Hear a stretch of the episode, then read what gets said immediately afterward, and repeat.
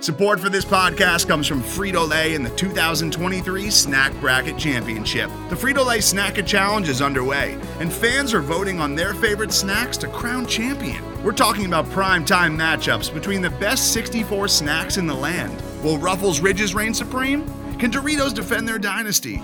Or will Smart Food use their smarts for a surprise upset? Only you can decide. Get in on all the action for a chance to win up to $1,000 or a year's worth of snacks.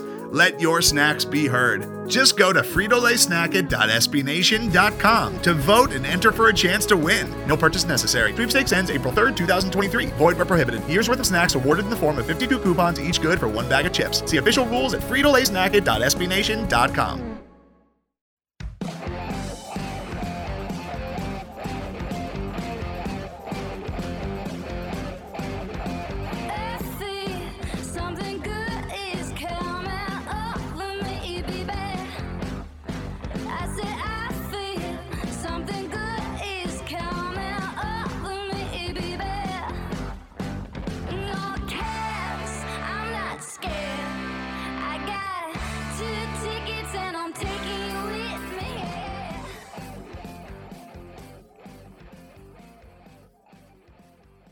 Welcome to the Cannon Cast, a weekly podcast from the Cannon, SB Nation's blog about the Columbus Blue Jackets. We're halfway through the preseason and the roster is settling into place. We'll talk about the state of the Blue Jackets this far into training camp and tackle the next division in our series of previews, the Central. I am Ryan Rial. Joining us tonight, we've got Elaine Shercliffe. Hi, Elaine. Hi, Ryan. We've got Eric Seeds. Hey, Seeds. Hey guys, how's it going? And we've got William Chase. Hey, Will. Hey Ryan. So we are halfway through the preseason. The Jackets have three more games as of this recording left in the preseason, and we had some Monday roster cuts. Markus Hannikainen, Zach Dalpe, Ryan MacInnis, and Adam Clendening going down along with Doral Summerby and Veini Vehviläinen. Of course, the first four guys have to clear waivers. I do want to give Pale Dragon some props and Cannon Blast today. He predicted that Hannakainen would go back to Cleveland. So that leaves a couple guys still on the roster who maybe are surprising to be here at this point, uh, including Emil Bemstrom, Marco Dano, Jakob Lilja, Sonny Milano, and on the defensive side, Andrew Peeke still here, as well as Vladislav Gavrikov. So, what do we make of that? Anybody saw this coming? I know we were high on Benstrom, but what do you make of this right now? Uh, Will, we'll start with you. Yeah, so um, you mentioned uh, Lilja, and I recapped yesterday's game. So, I mean, I'm sure his three point, two goal game only helped his cause as far as at least staying for now. I don't know. Even John Grand Pierre after the game, who was on the radio, uh, said, you know, I don't know if he's going to make the roster, but, you know, he might be a guy to look for. Um, I don't think he will. I mean, I don't know, but he at least you know was able to stay around for now. I don't think really any real surprises because I mean guys like Hannikainen, um, you know they'll they'll be the extras that you can probably expect to come up at some point this year, whether you know injury or things like that. But um, I think for me, I don't think I'm really surprised. I don't know about you guys. I don't think Bemstrom still being up there surprises me because it seems like he could be that guy on the power play, maybe. I was looking at some Brian Hedger tweets from earlier about the rosters, and he kind of likened Bemstrom to kind of like that square peg. You know, he can bring some really good attributes as far as being on the power play, but how much do they want to go with his game just for that maybe that particular reason if it's not really if it's not the right role like he was on the fourth line for instance. So kind of interesting. I guess it'll just kind of play out as far as the right fit and what he might bring versus if it was better off for him maybe to be in cleveland you know going forward. Yeah, I'm not really surprised with anyone who is still up here. Andrew Peeke might be the most surprising, I guess, given that how many blue liners the Blue Jackets have on this uh, team, including Scott Harrington and Dean Kukan and Vladislav Gavrikov. However, there was a there was a report from the Athletics Pierre LeBrun that said uh, the Jackets are looking to uh, move a defenseman, and his sense was that uh, it would uh, Murray or Savard, depending on if teams were looking for a left-handed or right-handed defenseman. Murray's a lefty, Savard's a righty. Um, so they might just be wanting to keep Peeke around in case they do make a move here before the season starts. But yeah, I'm not really surprised with anyone who's still up here. Um, I've been pleasantly surprised with uh, Lilja since since he's been here. He's he's looked really well, really good. Showed well in camp. I've been a little concerned with uh, the play of Elvis Merzlikins, but it's still the preseason. It's not really, you know, it's preseason hockey. We we won't know actually anything about Elvis until the season starts. I feel like so. I guess we'll see going forward. I didn't know what to expect from preseason. I'm a little surprised that they sent Kole Sherwood down so fast since he was doing so well. I assumed he was coming down because they would want him to play because there's not a spot for him uh, in that specific role, like in his specific role. It seems to be taken by like a uh, Josh Anderson or so. I think he'll be down for a little bit until he just like amazes everyone.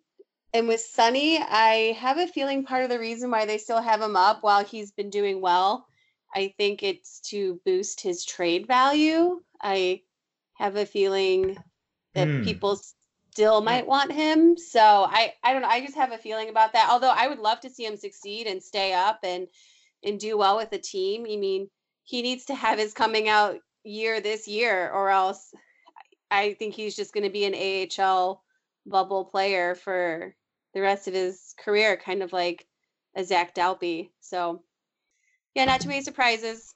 Elaine, you were excited about Hannikainen coming down today. I was so excited. Hanny is the most laid back person in the locker room. He is super friendly and super nice. I am excited mostly because he will be a dream to have in post game pressers and at media day. I think he'll have a lot to offer the team as well. He's just like good guy, Markus Hannikainen. So it's I'm super excited. I, for one, am glad he'll actually get to play this year down in Cleveland rather than just spending 70 games in the press box. Yeah. Because I, I always feel I always feel really bad for him that he's just sitting up there while some other guys are in the lineup and uh, struggling mightily. Yeah, no one benefits just sitting in the press box. Right. Yeah, Hanny's the kind of guy though who's like he doesn't care what line he plays on. He doesn't care he just wants to play. He doesn't care if it's in the AHL or the NHL. Even when he'd been sent down or started out with the Monsters before and he knew he was good enough for the NHL, he was just like, I I still get to play hockey every day. So that that kind of attitude is a good attitude. I was surprised that Andrew Peak wasn't sent down before some of the veterans that were sent down. I'm not, I mean, he's good. I'm just not sure if he's NHL good yet. Maybe he is. Maybe they're just trying to get a better look at him. Maybe they want to keep him up there for NHL style training. I, I'm not really sure about that. It'll be interesting to see how that shakes out, though. For sure. It's been fun to watch. And if you are listening to this podcast and do not follow us at the Cannon, jacketscannon.com, we are having previews and recaps of every preseason game. And there's a lot of great discussion in the comments. So come over, check that out. We will be doing that for the rest of the preseason, as well as the regular season and the playoffs and the offseason. And, you know, whenever the Jackets do something. Okay, so last week we started our NHL division previews with the Pacific. This week we're going to move on to the Central, which was a which was an interesting division last year. Uh, some teams that that have reliably been playoff stalwarts faltered a little bit, and competition is going to be rough coming into this season with some some big additions all over the division. Let's start the way we did last week, going in reverse order. Starting with number seven, the Minnesota Wild, 83 points. They went a little bit older this year. They got Matt Zuccarello, Ryan Hartman, and they lose some youth. They do add a new general manager in Bill Guerin. What do we make of the Wild? Yeah, I've got a question. Why the hell did they sign Matt Zuccarello? Like, what does that do for that roster? Devan Dubnyk, old. Mikko Koivu, old. Ryan Suter, old. Zach Parise, old. And let's sign 30 something year old uh, Matt Zuccarello to what, a four year deal worth $20 million? I mean, it was I, I I fundamentally do not for for the record we got our we've got our um can staff predictions. I'm just going to tell you all right now. Uh, I've got Minnesota last in this division, and I don't think it's going to be real close. I don't know what their plan is. I don't know what they're what they're going for. I I fundamentally do not understand what the Wild are doing in the in the because there's no way unless Devan Dubnyk somehow, excuse me, uh, they signed they signed Zuccarello to a five year five year thirty million dollar deal and he is uh he was born. Yeah, he's he's old. He's like 33 years old. I don't understand the point of this contract, and I don't understand the point of what the Wild are doing. So, uh, dead last in the dead last in the Central for me, and it's not real close. They might be a last place team. I'm not really sure. It's actually interesting because um, so I've mentioned Ryan Quigley Quigley before, who uh, is, is part of Knights on Ice. He's also going to be writing about the Wild this year, and he actually mentioned to me the other day. He said they look pretty good with Zuccarello running things. Of course, that's so far in preseason, but I don't know. Maybe the Zuccarello thing will work out in their favor at least this season and next year. I don't know. But anyway, yeah, I don't know if the like you mentioned uh, seeds about Dubnyk. I mean, I don't know when when the Wild were really good, Dubnyk was a was a, just killing it, and you know, obviously now he like you said he's getting older, so they always seem to be kind of that bubble type of a team. But this might be the year where they don't really like last year. I think injuries kind of killed them. They were streaky. They would win four in a row, lose five in a row. So I'm not exactly sure what to expect out of the Wild, but probably not much of a playoff threat. If Zook can stay healthy and if they allow him to quarterback plays, I think they'll be decent. I I don't know if they're going to be a playoff team unless they all become like Matt Cullen and channel that like old man magic that he did a few years ago. Maybe they might be better. I I'm not sure the Wild just haven't been the kind of team that you would be concerned about for quite some time now they've kind of been hanging out in the middle for so long and I, I don't know. They're maybe seventh this year, maybe not dead last. Wait, two, three. Seventh is dead maybe last. maybe sixth is what I meant. Maybe sixth. I think Dubnyk, if he's still Dubnyk, I think that I think they're going to be okay. I, I I don't have them doing very much, and they were banged up last year, so maybe you know they stay healthy. Maybe they can do some stuff. But agreed, agreed near the bottom. Moving on, Chicago Blackhawks finished one point ahead of the Wild last year. They had a great ending to the season. They started to gel, and they add a they added a lot of players over the summer: Calvin DeHaan, Olli Maatta, Andrew Shaw, Zach Smith, Robin Lehner, Ryan Carpenter, Alex Nylander, and some other guys. They also lost some key players in Artem Anisimov and Henri Jokiharju, Marcus Kruger. Where do we see the Blackhawks? So I actually have a lot of interaction on social media with Blackhawks fans. So I know they're eager to see what the team does, and I do think they're going to be better, possibly a playoff team. But to me, it kind of feels like a kind of a boom or bust situation. But they do have a solid goaltender coming in from the Islanders and Robin Lehner, and of course, a healthy Corey Crawford would definitely go a long way because when he's not there, we've seen their issues in, in goal. I think uh, offensively, they're they took greater strides with Dylan Strome and Alex DeBrincat, and they had a resurgence from Jonathan Toews and an MVP caliber year with Kane last year. So I think defense is just kind of still the question mark, but I do think they're going to be better and possibly a playoff team. Yeah, I I'm unsure. As someone who grew up watching them, and a bunch of my friends and I talk about this all the time. It we're like they're either going to be towards the bottom or they're going to be like first place. That just seems to be what they might be this year. It it's so unclear, and I think that's what drives me crazy about this team their defense is spotty. I mean, when they won that first cup in 2010, their defense was really good. And then it was really good in 2013. It was pretty good in 2015, but they don't have a Stanley Cup style defense right now. And if Corey Crawford stays healthy and Robin Lehner can handle the pressure, they'll be fine. But if either of them cracks during a high intensity game, the other team's gonna be able to take advantage of it because I, I just don't see the defense being able to step up.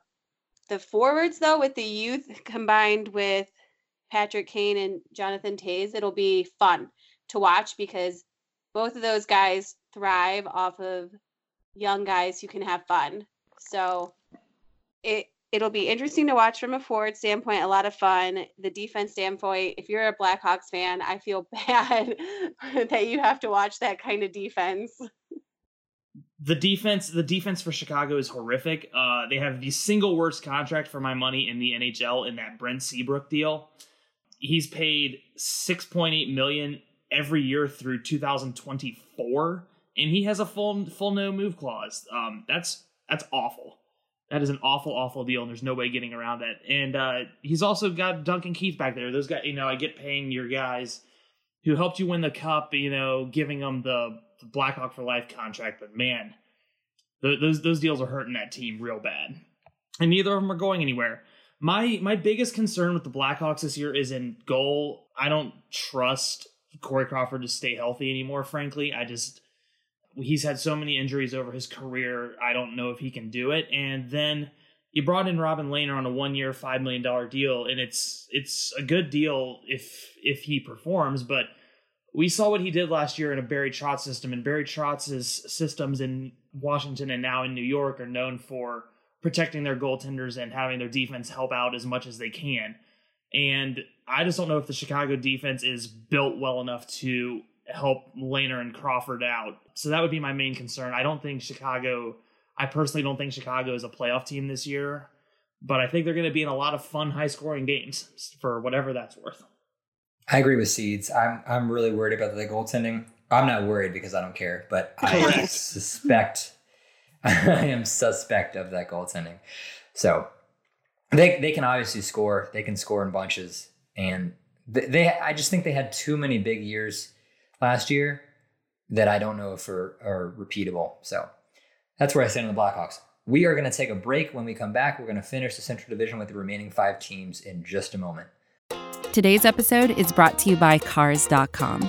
With over 2 million vehicles and 50,000 more added every day, Cars.com will match you with the perfect car for you, your budget, your life, your style. And if you're ready to say goodbye to your current car, Cars.com will get you an instant offer to cash it in. Just start by entering your license plate and get matched with a local dealer who will write you the check. So whether you're looking to buy or sell, just go to cars.com. It's magical. We are back, and the Central sent five teams to the playoffs last year. Big one that barely snuck in, but managed to do some damage. The Colorado Avalanche finished fifth last year, 90 points, and were the wild card. Took out the Flames in the first round. Have a lot of exciting young stars. They made some big additions with Nazem Kadri, Joonas Donskoi, Andre Burakovsky, Pierre-Edouard Bellemare, and maybe the biggest one of all, Kevin Connauton. yeah, uh, if you guys are ready for my hot take of this podcast, Colorado's winning the Central this year. Mark it down. Okay. They finally have a second line uh, to balance out uh, Mikko Rantanen, Gabriel Landeskog, and Nathan MacKinnon. I'm assuming Rantanen gets signed in time for the season. I'm sure he's probably disappointed after seeing Brayden Point's contract extension come through. He might not get as much money as he wants, but they have arguably the best top line in hockey. They now have a second line that can balance that out. They've got two two young defensemen coming in in Cale Makar and Sam Girard. They got secondary secondary help down in the bottom six with Andre Burakovsky, Joonas Donskoi. Colorado is going to be a really, really good team this year. If Grubauer can provide league average goaltending, those guys are going to tear this league apart. I've got I've got Colorado winning the Central in a walk. I agree with you, lo- a lot of people have said that the team might be a little on the cusp of being too young and too green to to do anything in the past few years, but I think they forget that Jared Bednar is the coach. Mm-hmm. and if he knows how to do anything, it's to take young guys with a lot of talent or even semi talent, turn them into something amazing, and take older veterans who are on their way out and make them strive for greatness. I mean, then that's basically the Avalanche team right there. It, it's going to be really interesting. I have them winning it partially because the Jets aren't going to win it, and that's who I felt was their competition. So that's all I really have to say about that.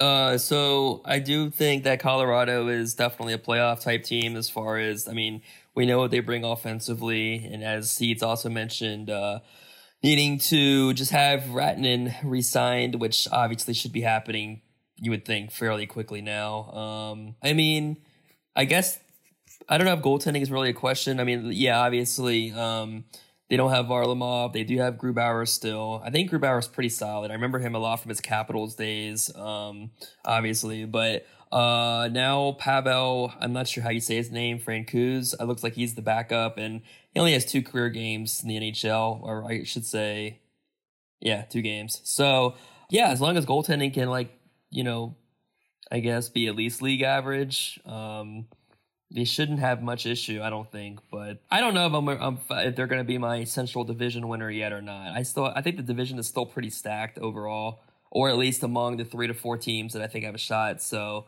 to be, I guess, to be continued on that front. Okay, I want to make one. I want to make one last point here. So one last point on the Colorado Avalanche. Not notwithstanding the Rantanen extension, which should come in, I would say somewhere around eight million, given a little bit more than Point, a little bit less than Marner they will still have six six ish million dollars in cap space this year. They can still go out and get someone at the trade deadline. This team could be deadly, and they still have the single best valued contract in the entire league with Nathan MacKinnon under contract at 6.3 million through 2023. That the the Colorado Avalanche are really well set up here for the future, and uh, I really think if they like they could go out and get a goal scorer, say say let's just hypothetically say Arizona's out of it by the trade deadline and they want and Colorado overwhelms them for Phil Kessel. They could fit that contract in. Hmm. Yeah, it could be a wild deadline out in the Central. It was a wild deadline last year, the Central. The next team, the Dallas Stars, finished with 93 points, and they got Matt Zuccarello at the deadline. We talked about him going to the Wild, but they went older in a big way getting Joe Pavelski, Corey Perry, and Andre Sekera to shore up a team that finished fourth last year. Uh, yeah, the uh, the stars the stars got older this year. I I really like the Joe Pavelski signing. I think he still has something in the tank to give. I really think that loss is going to hurt San Jose, but I think Pavelski can come in and kind of stabilize the uh, stabilize the stars. In addition, the Stars had the best goaltending in the NHL last year. Ben Bishop and uh, Anton Khudobin were were great for were great for the Stars. I really just kind of question the Corey Perry signing, but at worst, you know, he'll play a couple minutes, get hurt, and that'll be that. But I think uh, combined with uh, if you if Ben Bishop has another good year, there's no way he's going to put up the numbers he did last year again. But if the rest of the team continues to improve, especially uh, Miro Heiskanen, their young defenseman, he's incredible he's he's got future Norris winner written all over him, just as Seth Jones does. So it's going to be fun watching Heiskanen grow up here in the uh, future. I think I think the Stars are gonna. I think the Stars are a playoff team, and I think they'll. Uh, I think they'll uh, play well this year. Yeah, I think they're they're going to be a pretty good team. I like Pavelski also. I mean, it seems like he's. I mean. He's not that old, but yeah, he's older. But yeah, I definitely think you bring some leadership and obviously some pretty good scoring opportunity to uh, to the Stars. It's kind of interesting leaving San Jose, so they'll meet. They'll be meeting each other quite a bit and uh, in the regular season. But yeah, talking about the defense, and then of course they still have John Klingberg, who he's 27, but he can also light up the lamp a little bit. Had 67 points two years ago. A little bit of a fall off last year, but he also missed 18 games from the year prior. So should be an interesting team Dallas has. Yeah, I think Pavelski will be really good for them and it'll be good for him. I feel like he was getting a little complacent with his play, a little bit dull when he was in these this like last few years with San Jose. So maybe being on a new team will kind of bring some new life into him, and we'll get to see uh, some of the better plays that he used to make when he was younger. And maybe it'll be like a Ryan O'Reilly kind of thing, where being on a new team will just like shoot them to new levels. But like Ben Bishop and Anton Khudobin, yeah, I mean they're good. They're they're decent. I say that because they're they're both those kind of goalies where it's like, yay, they're doing good, and then all of a sudden they just have a messy, messy night or a messy season. I I don't know if I would put a lot of trust into that. So that'll be interesting. They they also aren't great at molding their prospects. So if something does happen to one of their players up top, I I don't know exactly what they're gonna be able to draw from, or if they're gonna end up just being a, a lot of trading going on at deadline from them. We talked so much about teams in this division where the goaltending is suspect.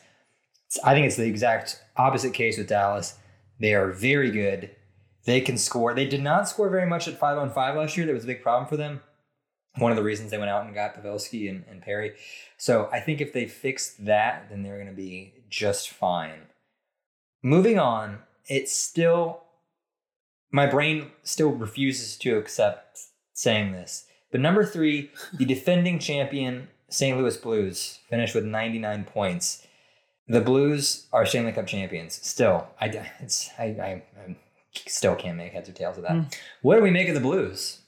It's it's interesting because uh, I feel I mean we know how tough it is to repeat. So and the Blues were a tale of two seasons. They were literally the worst team in the standings at one point, and then they just get hot. And who knows? Jordan Binnington. Um, it'll be nice to see, or interested to see what he does for an encore because he really solidified the net from Jake Allen, who was iffy and just good or bad, and lately bad. So we'll see uh, kind of what Binnington can do. But I mean, I don't know if they're going to be able to repeat because, like I said, it's pretty difficult to do that. But I mean, they didn't really, I don't, unless I'm missing somebody, they didn't really lose like a huge piece in the offseason. But uh, yeah, it is kind of weird to, to, to think of them as the, the uh, defending champs. They didn't even lose much in their AHL team either. So I feel like they're just ready to make another go at the cup. Like I feel like they're already just ready to go and do that. But like you said, it's so hard to repeat. And they had just this special magic last year. And are they going to be able to recreate that? I don't know. And I would love to see Jordan Binnington just run away with it all this year because he, I mean, he was in the ECHL last year. When we ever we played against him last year in the AHL, I would be like, "Oh God, we're gonna win tonight," and then he becomes the Stanley Cup champion goalie. Like, I still can't wrap my mind around it. My brain still can't compute it. So I don't even know how to react to what the Blues may or may not do this season. They only lost one player. And Seeds, I know you know who that was. Pat Maroon. Hometown hero. I I think that is sneaky the best signing made of the offseason. And he, of course, went to Tampa Bay. And Tampa Bay Mhm. could use a presence like a Pat Maroon, a, a veteran. And, you know, I, I, I hate harping on these stupid cliches, but when when Tampa Bay got punched in the mouth in game one against the Blue Jackets, there was no one in that locker room, coach included, who just like could settle them down. And I, I really think Pat Maroon could have been that presence. And I really think he'll, he'll actually do some good for Tampa Bay in that in that respect. Yeah, Tampa Bay could use a Stanley Cup uh, presence, huh? Yeah. That being said, I have I have St. Louis as a I have them as a playoff team. I do. I think I think they're just too talented to miss it. I would feel a lot better about them if they had managed to unload that Jake Allen contract because that's four four million and change of just dead weight of a not good goaltender on their roster. But I don't think a they're going to win the Stanley Cup again. I just think there's no way, and I don't think they're going to win the division because there is absolutely zero way Jordan Binnington put because Jordan Binnington only played 32 games in the regular season last year. People might forget that he only played 32 games. He he put up uh, a 1.89 goals against and a 927 save percentage. That is in no way sustainable over the course of a regular season, and they're going to be leaning on him to be a starter for 60 odd games this year. I don't think I just I, I want to see it for more than a tiny 30 game sample size and then whatever the Blues did in the playoffs. Granted, they won he won on the Stanley Cup and that was great, but Binnington wasn't all that great in the playoffs. The Blues just kind of scored a lot of goals on the way on the way to winning that Stanley Cup. So I think I think the Blues are fine. I think they'll be in the playoffs. I think they'll be a tough out once they get there, but I just I don't think they're a you know division champion. Hello, I'm Nilay Patel, the editor in chief of The Verge and host of Decoder, a business podcast where I interview CEOs about big ideas, the problems that come from those ideas, and how they make decisions. It is also surprisingly about org charts. It comes up a lot. We're launching a new limited series that we're calling the Centennial Series, where I talk to CEOs of companies that are over 100 years old, like Xerox, Barnes & Noble, and more. There's no 100 year old company that's without its struggles, and it's been fascinating to talk to these CEOs about which parts of these companies' history are important and which parts they can let go. A little spoiler for you if a company is over 100 years old, there's a lot of drama to talk about. It's been a good time. You can listen to the Centennial series right in the Decoder feed.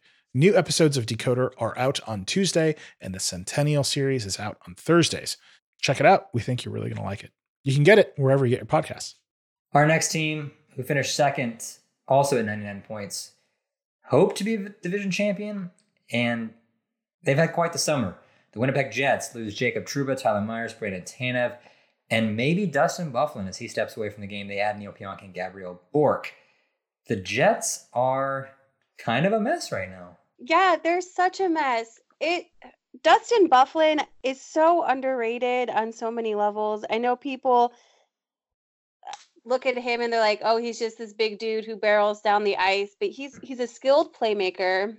He is unafraid to literally take two guys off of a fight and just throw them towards their benches. He is a solid person in the locker room. He's kind of like a dad slash brother, like the cool dad kind of thing. The the Jets are gonna miss so much from him. I, I don't even in this year he was injured, didn't play a full season and still managed to put up 31 points. He consistently has like 45 to 55 points season after season it, it's rare that he even goes below 30 points. I think there was one season he had 28 points and he played maybe half the season, I think. They're just going to miss a lot out of him. I I feel so bad for the Jets in that sense because they're missing a locker room person. They're going to miss a de- great defender and also a skilled playmaker at the same time they have a lot of young guys, but I mean, you just named off all those people who left, and a lot of them they weren't horrible, you know, like it's gonna be it's like a dumpster fire right now, and who knows when it's gonna go out for them. I I completely agree. I think the Trouba trade they got destroyed on it. Uh I think I think their defense is not going to be really great, but uh and they still don't have they still haven't signed Patrik Laine or Kyle Connor. Mm. yeah, good point and my my biggest concern with the Jets going forward is uh the following the following numbers here. 19 and 31. Last year in the month of November, Patrik Laine put up 19 points and 18 goals in 12 games in the month of November. The re- the rest of the cal the rest of the season, the other the other months of the year, he put up 31 total points if Patrik Laine is actually scoring goals, he's like one of the best players in this NHL. Other nights, if he's if he's not scoring, he's borderline unplayable in this league. He he really doesn't pass the puck well. He had more he had 10 more goals than assists last year. And uh has what far more he, has got 110 goals uh as compared to 74 assists in his uh, career. And and that's uh like Line Line Laine has a great shot. Don't don't get me wrong. I'm not I'm not discounting his his talent shooting the puck, but he he he's I don't know. I just don't, I really don't trust the Winnipeg Jets. They're my they're my biggest question mark in the NHL this season because yeah, they finished last year with 99 points, but they needed a lot of help to get there, and they had they ended up trading for a second line center in Paul Stastny, and he just he walked. Um, the the Jets have I don't I I don't know what to make of the Jets this year. You you could tell me Laine and Connor sign and they they put up 99 points again, or you could tell me Patrik Laine is holding out for 10 million a year and plays the entire season in Finland. I I would believe anything about the the Jets right now. So I um I bought high into the Jets uh after their run what two seasons ago when Vegas knocked them out, I believe, in the semifinal round. And I thought last year they were my Cup champion over Tampa, and I had Hellebuyck winning the Vezina, and Connor Hellebuyck had an okay year. I mean, he was he was pretty good, but he wasn't kind of what I expected out of him last year. Uh, you're right, Laine just kind of I don't know if it was usage or what he fell off, and then but I still like that you know they have Blake Wheeler, Mark Scheifele, Scheifele. Of course, you know like you said, Trouba's gone, but their window probably is closing already. Of course, with all these all the off season people leaving and not being re-signed yet, and even if Laine is brought back, it's like what do you expect out of him? So I could see them maybe being a bubble playoff team, maybe slightly better than that, or just missing altogether. They're a mess. I'm gonna I'm gonna just circle back with what I said originally. They're a mess. Byfuglien, God bless him, he's taken a lot of hits over the years and needs to step away for mental refresh, physical refresh, and who knows what's gonna happen with Laine. But this division is so strong, as we talked about up and down, that can't really afford to take a big step back. Which brings us to our final team, the division winner last year with 100 points, the Nashville Predators. Nashville had the worst power play in the entire league. To fix that, they had Matt Duchene. Hang on, let me pour one out. pour one out for Matt Duchene. The biggest surprise of the offseason, Matt Duchene going to the Nashville Predators. Also, Steven Santini, Daniel Carr. But they do lose PK Subban, Wayne Simmonds, Brian Boyle, Zach Rinaldo. Where do we see the Preds? I see the Preds in the upper echelon of this division. Um, they just have too much talent, especially on that blue line, not to you know Roman Josi, Mattias Ekholm. Those guys are those guys are too good. Uh, then you've got Ryan Johansen up front. You've got Matt Duchene. That's one of the. That's neither neither of them are a true number one center. I don't think in the NHL. Certainly not on the level of guys you see across the league. You know, Nick Nick Backstrom, Steven Stamkos, etc. Patrice Bergeron, but that tandem can be like a 1A, 1B type situation. I think that gives them a really dangerous mix down the uh down the center. And then I, I just think that I think the Predators are talented enough. My biggest question uh, surrounding the Predators surrounds um Pekka He's he's really getting up there in age, and uh, at some point, it's going to kind of behoove the the Nashville Predators to turn the keys over to Juuse Saros and kind of flip that flip that dynamic and make uh make Rinne this the backup, you know, the one B starter, you know, give Rinne 35 games a year and Saros 57. Yeah, the Preds are the kind of team that I often forget about during the season. I don't know why. They're every time we end up playing them, I'm like, "Oh yeah, the Preds, they're good." That's a thing. I but Saros is so good, and he's been ready for years. I mean, the Monsters had to play against him constantly with uh, against the Admirals, Milwaukee Admirals, and I was constantly astounded by the way he played. He is he tends it's also his mental play is he's pretty solid there. He doesn't break easy, and if he does, he ends up bouncing back either that game or the next night. He definitely doesn't take it with him into the future. So I, I think maybe giving him that shot as the starter and playing more games would be so much would be beneficial to them in the long run. Maybe not this season, but even for next year, because like you said, Rinne's he's getting older and there's only so many times he's gonna be able to make those dazzling saves before he gets hurt. I I actually don't think losing Subban is as big of a hit as I thought it was in the beginning. He he played well with the team, but I don't think it was the same kind of uh, chemistry he had with with Montreal in the beginning of his career. And I think maybe him being in New Jersey, he'll be allowed to get back that kind of pain in the butt style play that he used to have when he was younger. But Matt Duchene is going to be the guy that really takes their team to the next level. And I wouldn't be surprised if he helps lead them to a, a Stanley Cup appearance. But I mean, we'll see. I, I have a lot of high hopes for the Preds, but I'm sure I'll forget about them halfway through the season. So I do think Nashville will be among the top three. I think I want to say in the Central. Um, yeah, who's he? So Saros, he has seen his amount of games increase a little bit. In fact, by five games over the last three years.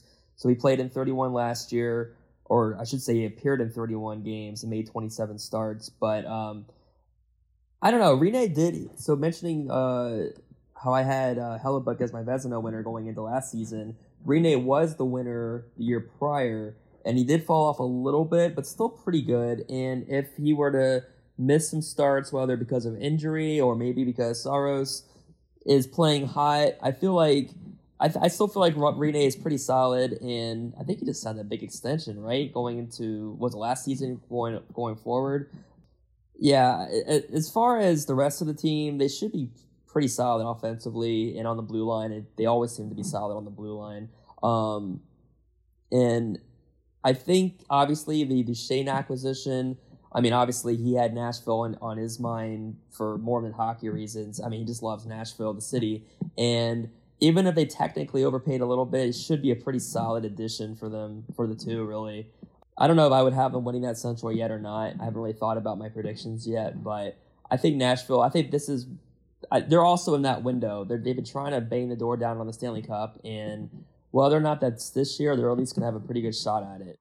I think I, I'll, we'll go around and do predicted order of finish in a second, but I think the Predators are so strong at center. You have Duchene and Johansen and Kyle Turris and Nick Bonino, and they even got Mikael Granlund from the Wild who played some center last year if they need him to do that. I think they're so strong down the middle. That blue line's so good.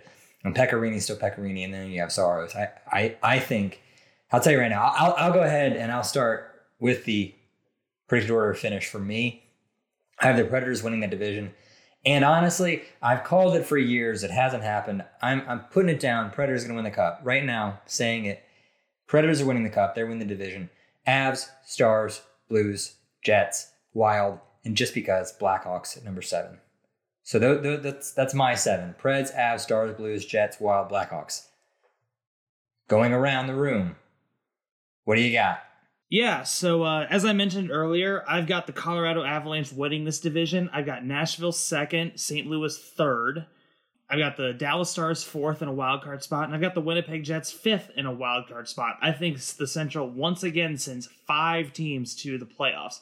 Then I've got uh, Chicago sixth and Minnesota seventh. I I just I can't I can't myself get to a spot where either of those teams make the playoffs. I think both have too many weaknesses. But yeah, I think this is the uh, I think this is the year where we have a changing of the guard in the Central and the Colorado Avalanche, those plucky upstarts that were once a uh, 48 point team coached by Patrick Roy, finally uh finally make the leap and uh take control of the Central Division. I, have got I've got really really high hopes for the Colorado Avalanche this season. And I'm just gonna thank you for for reminding me. I did not pick my playoff finishers. I'm gonna say Preds, Avs, Stars, Blues. I'm gonna say Jets, Wild, Blackhawks, Miss. And you're right. This was a team coached by Joe Sakic. The Colorado Avalanche was, and they needed a coach from the Cleveland Monsters to, you say, win the division. Which brings us to Elaine. Okay, so number one, the Avs. of um, course. Of course. and then the Preds at number two. Um, that doesn't mean I don't think that. I think they're going to go deep in the playoffs. The Preds. I just feel leery of putting anyone that I think is going to go deep in the playoffs as number one because it, it never seems to work out often. the Blues are third. The Stars are four. And then my five, six, and seven. Number six is the Wild, and I just have them staying there. I have the Jets at five, but that's if Byfuglien decides to come back. If not, he goes. They go to six or maybe even seven. And then the last place, it just like pains me to say. And if anyone from my hometown of Lyons, Illinois is listening, please do not hate my guts. but the Blackhawks last. I just I don't have a whole lot of confidence in them this year, but I also didn't have confidence in the Cubs the year that they won the World Series. Not that on the beginning. I, Oh my god. in that Sorry. off season, I wasn't sure. Okay, so anyone in Chicago who I grew up with, please don't be mad at me. I still love the team, but I don't think they're going to be playoff contender in any way, shape, or form. Okay, first of all, real fast, everybody knew that the Cubs were going to have a legit shot in 16. Anyway, my playoffs. There's a for thing called the curse, Will. No, no, no, it's fine. So anyway, I have Nashville winning the Central. I like that team. They have, uh, like I said, I think this is one of their last shots in their window to win it. Colorado second, Blues third, because I think the Blues still have a pretty solid. Their their solid core from last year. Dallas fourth. Those are my top four in the playoffs in that division, and then I have Hawks, Jets, Wild. I think Elaine made a good point. If Byfuglien doesn't come back, that really hurts them if he comes back. I think they're still pretty solid. And of course, they still need to bring back Connor and Laine. But anyway, and then the Wild, like I said, last place, because you said it before, I think with Seeds mentioning uh, Dubnyk in net. If he can't be, he, he would have to go back to being like what he was, carrying that team, and then they would just get enough offensively. But I had the Blackhawks. I think they're a bubble team. They could make it. I think they're to, at least in this scenario, I have them finishing fifth and just missing it. All right, we are just about out of time. Let's do a lightning round edition of final thoughts.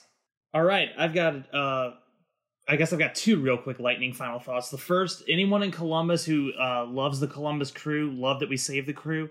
The crew are doing a groundbreaking ceremony for their uh, for their new stadium down in the Short North on or down in the Arena District on October 10th. Any it is open to the public. Anyone is welcome and encouraged to go. My second final, my second lightning quick final thought is Aaron Donald is a god walking among humans, and uh, go Rams.